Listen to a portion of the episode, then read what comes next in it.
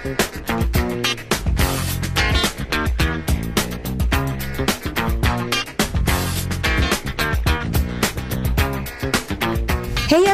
you're listening to WRBH Radio 88.3 FM. This is your host of our new show, Dinner Party with Chef Amy Sins. And of course, I'm Chef Amy Sins. And I have a friend of mine. We are remote from the American Culinary Federation National Conference. And I met this cool guy there uh, quite, I guess, a couple of conferences ago. But uh, we have Jeffrey Schlitzel with us, and he is with a group called the Bacon Cartel. That is his business. And what I love is that our topic today is not necessarily bacon. Welcome. Thank you very much for having me. I appreciate it very much.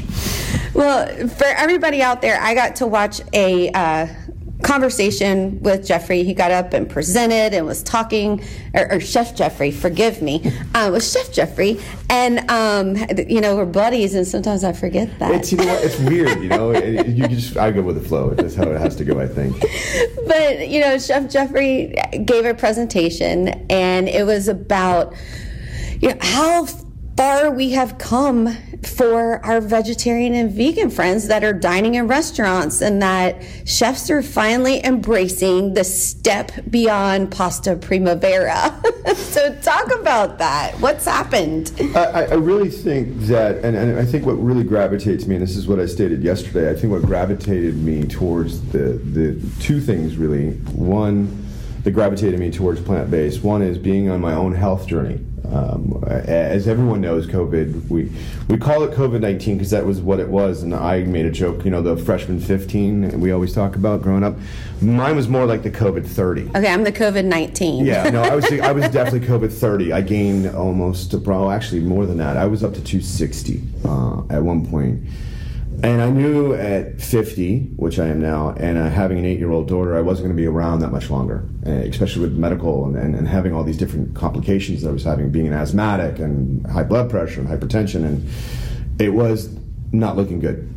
And I saw two of my friends, both in the American Culinary Federation, Amy Thompson, who's no longer with the ACF, but we still keep in contact, and Suzanne, Chef Suzanne Greer, who um, I saw their journey, and I, I literally lost, I saw the how much weight they lost, and I pick up the phone, I go, what the expletives that um, the chefs usually do, four letter word, not the five letter word of the V word, but the other one. And I'm what are you guys doing?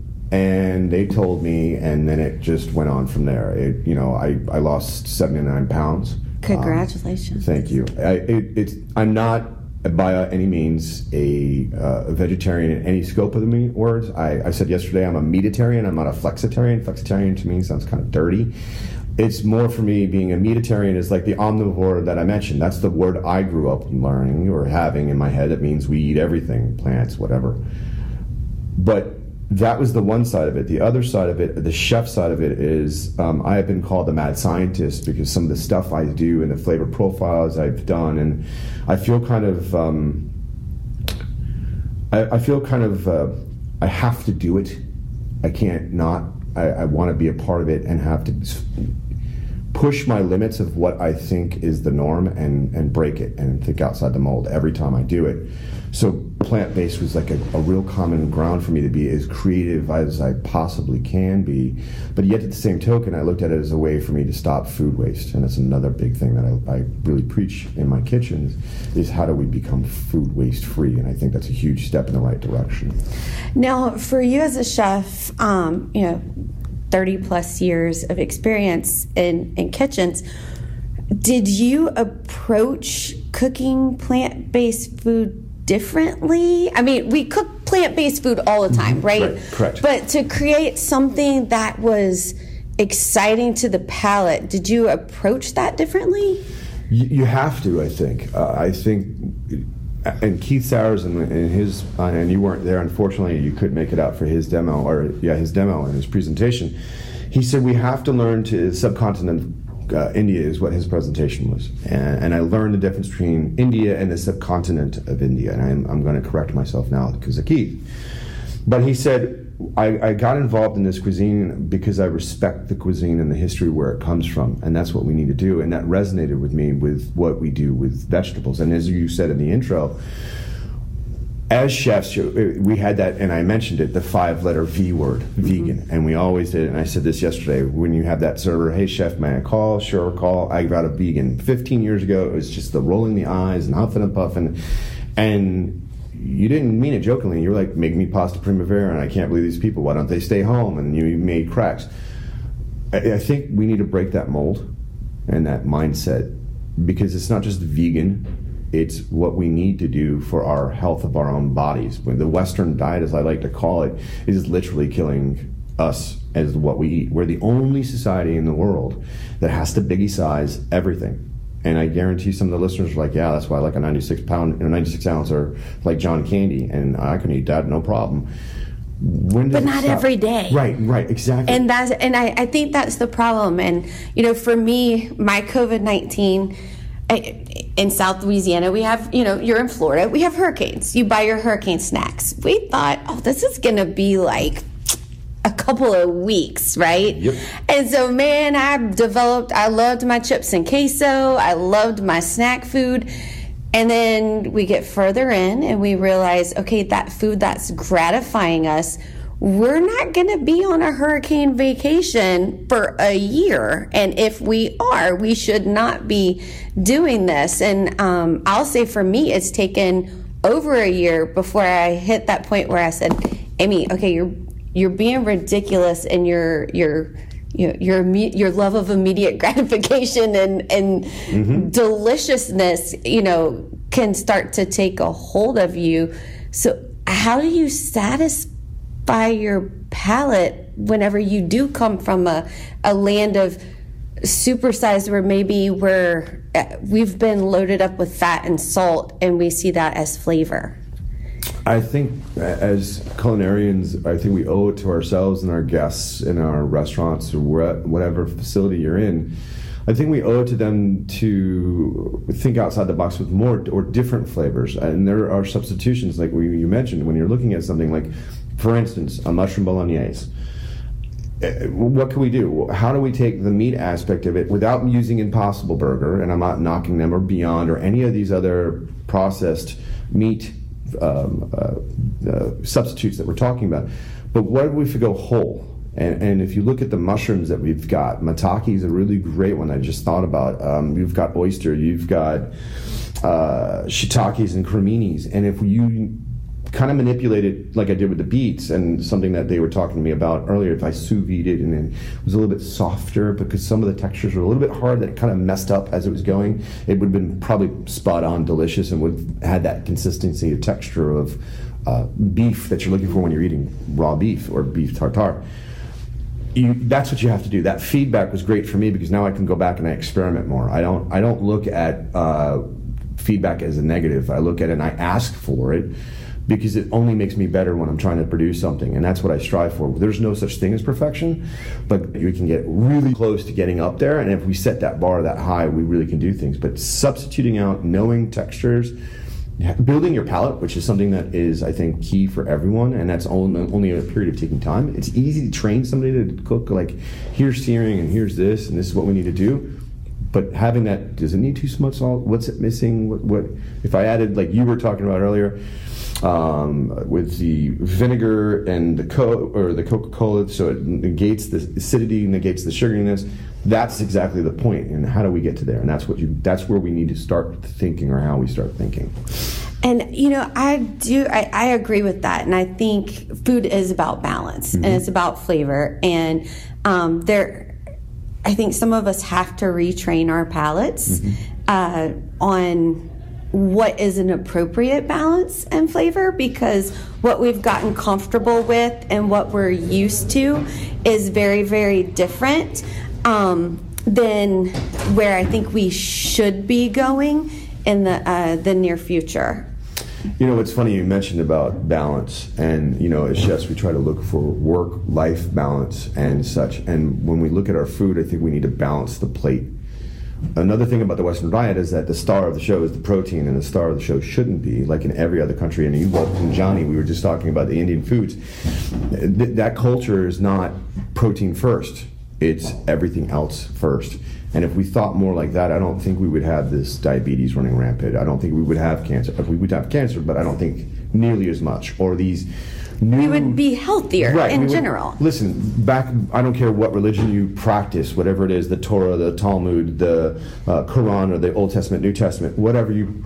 It never said Diane died because she couldn't eat bread. There was no such thing as a, a, a celiac disease, and it was only because we used these processed foods that we started developing these, you know, symptomatic problems with our, our digestive system. That I think is where we missed the boat as a society here in the United States. I don't think we we need to, like you said, retrain our brain to think that the reward is having the garnish, and this is something Keith says. The garnish is the protein, the stars your vegetables.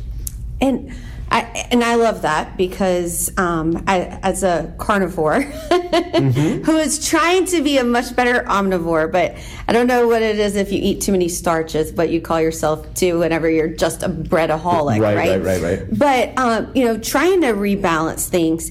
But uh, there's something about you know having that that one bit that's like exciting and our favorite thing. Um, I, I don't know if you do this, but if I go to a restaurant and I have a dish that I love and I'm eating it and you know someone at the table is like, "Oh, my dish is delicious. Do you want to taste it?" I'll say, "No, I need to end on this flavor." Like this is the flavor that satisfied me. I want to end on that flavor. And I think if we're using our protein almost as that like exciting start flavor and that exciting end flavor, it can kind of help us transition to more balance. Yeah, definitely.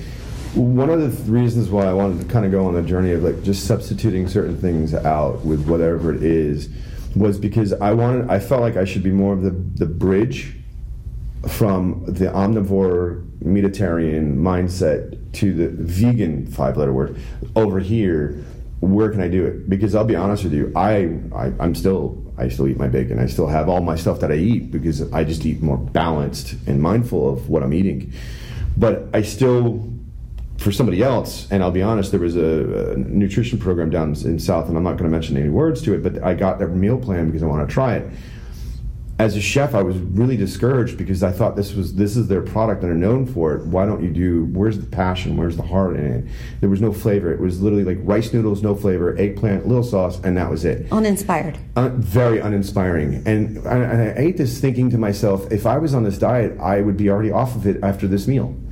And that's not good. And, you know, look at 11th Madison, uh, uh, the 11 Madison over in New York. They are completely now plant based. And you have two chefs in France, both Michelin stars, that have no protein uh, on their menu at all, anywhere why are we not more em- embracing these whole uh, plant-based foods more so than these processed ones is because it's the almighty dollar but yet it's because the textures that we perceive as omnivores because remember it's dna it's innate. When we, we learn how to play with fire and you know we oh this tastes much better cooked.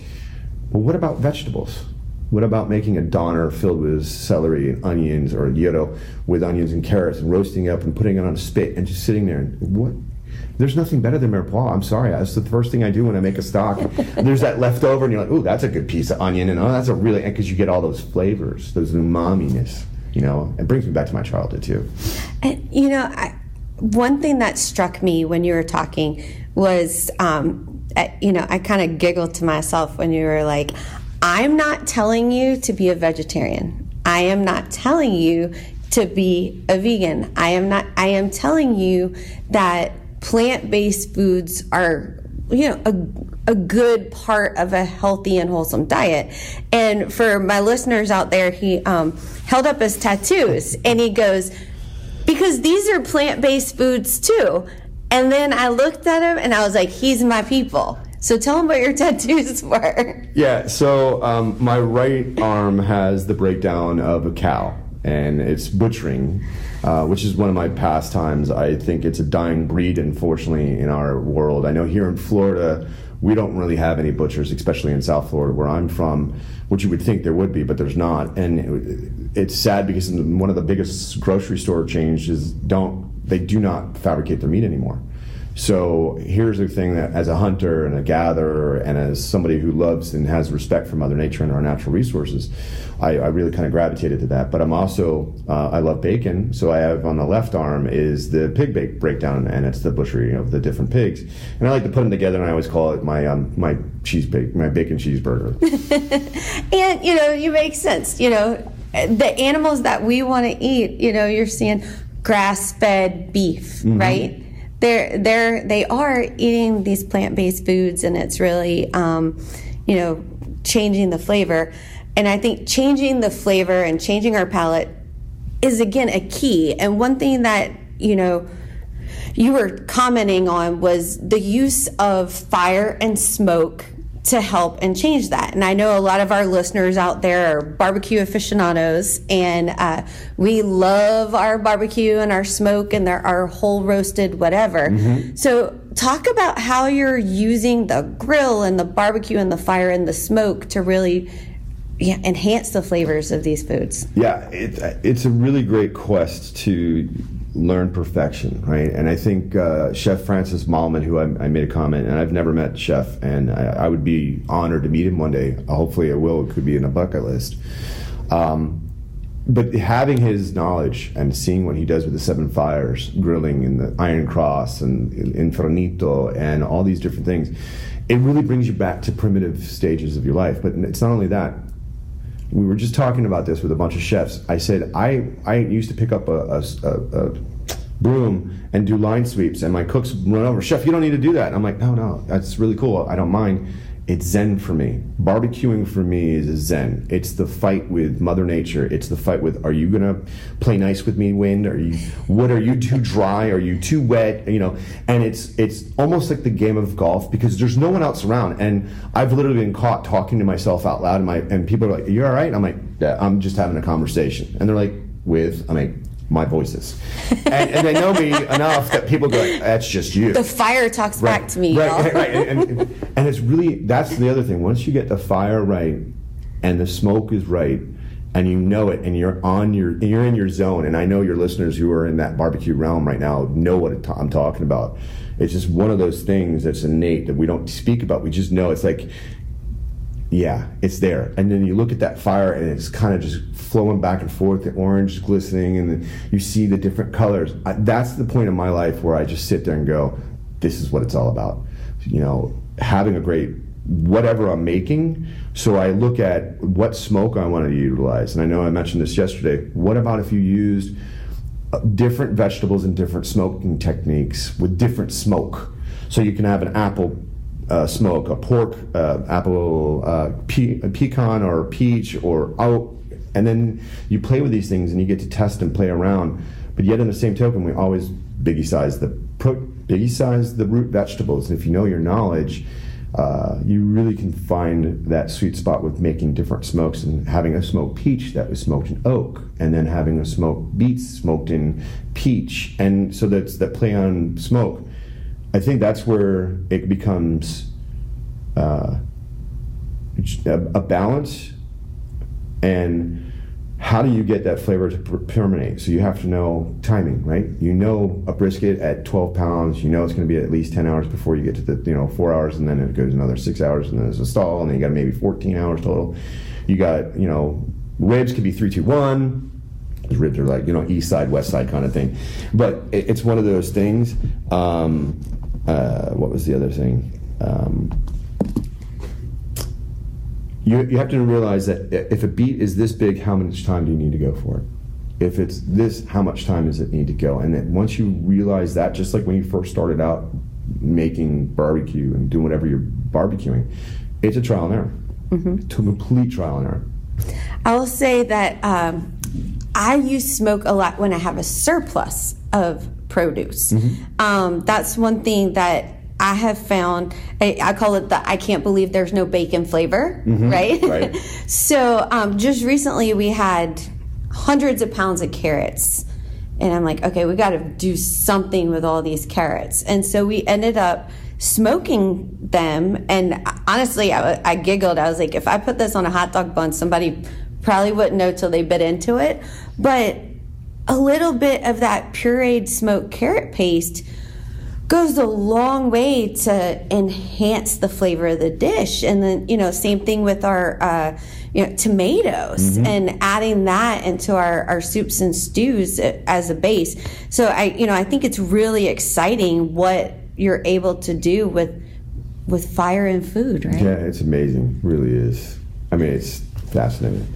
Now, uh, we only have a few minutes left, but I know um, there that you are playing around with recipes and you're you're making all these kinds of things is there do you have any advice on those for those of us who are kind of trying to make that switch um, how do we make the switch to start to incorporate more plant-based foods and should we be buying plant-based foods should we be buying produce? You know what where, what's your thought process on that? That is an excellent question, and I think if you it depends on how much of a meatitarian you are or or carnivore you are uh, the pendulum will swing differently for each one of you. If you're more of a carnivore like yourself and the carbs or something like, I would definitely go for those substitutes um, like uh, Morningstar and Beyond and Hungry Planet and Gardein and all those other ones. And you find your jive that roots impossible and find that jive for you that really works for you and then start experimenting with that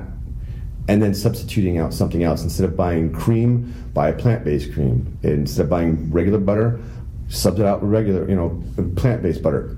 You find out what works for you. I can honestly say that Flora is one of my favorite ones out there that has a good balance of creaminess and it has that buttery flavor without the nuttiness to it. Mm-hmm. But that's just me. And somebody, one of your listeners might like Miyoko's. Somebody might like Earth Balance. Everybody's doing it now. Everybody has a plant-based pretty much out there. I mean, within four years, it's going to be worth $27 billion. That's a lot of money. That's a lot. And I think um, you know, the time is right where we're all kind of reevaluating our lives. Mm-hmm. You know, the last year has taught us a lot about who we are as people and given us, I think, everyone a time to kind of look inside themselves and go, where where do I want to be four years from now? And uh, I, I, think your point about having an eight year old and going, I need to be here four years from now is that was my why. powerful. Yeah, that was my why. There was no doubt. And one of the things too that also I gravitated to the plant based is, you know, we know that meat cannot sustain, um, sustain us, and I'm not talking about sustainability. Sustain us as a human race.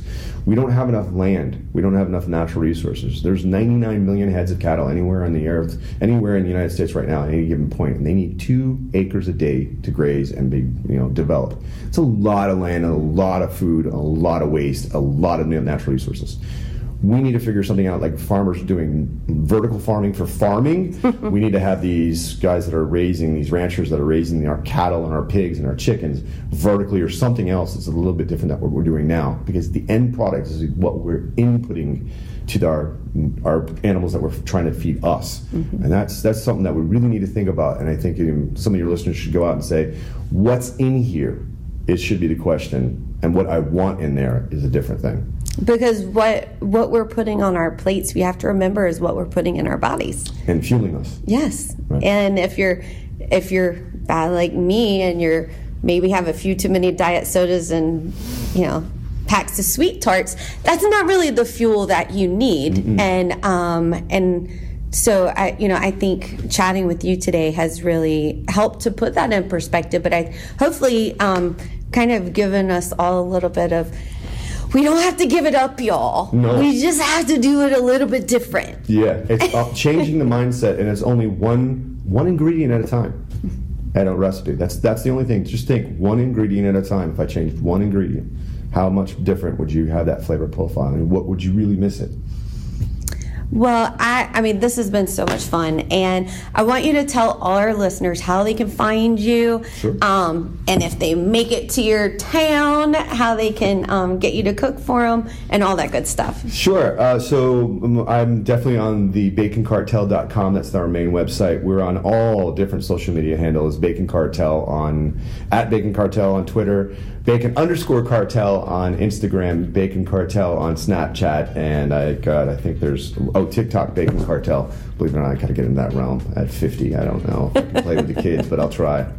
But no, thank you very much for having me. I just, this is fantastic. Well, thank you, Chef Jeffrey. For all of our listeners out there, you've been listening to Dinner Party with Chef Amy Sins on WRBH Radio 88.3 FM. Until next time, ciao.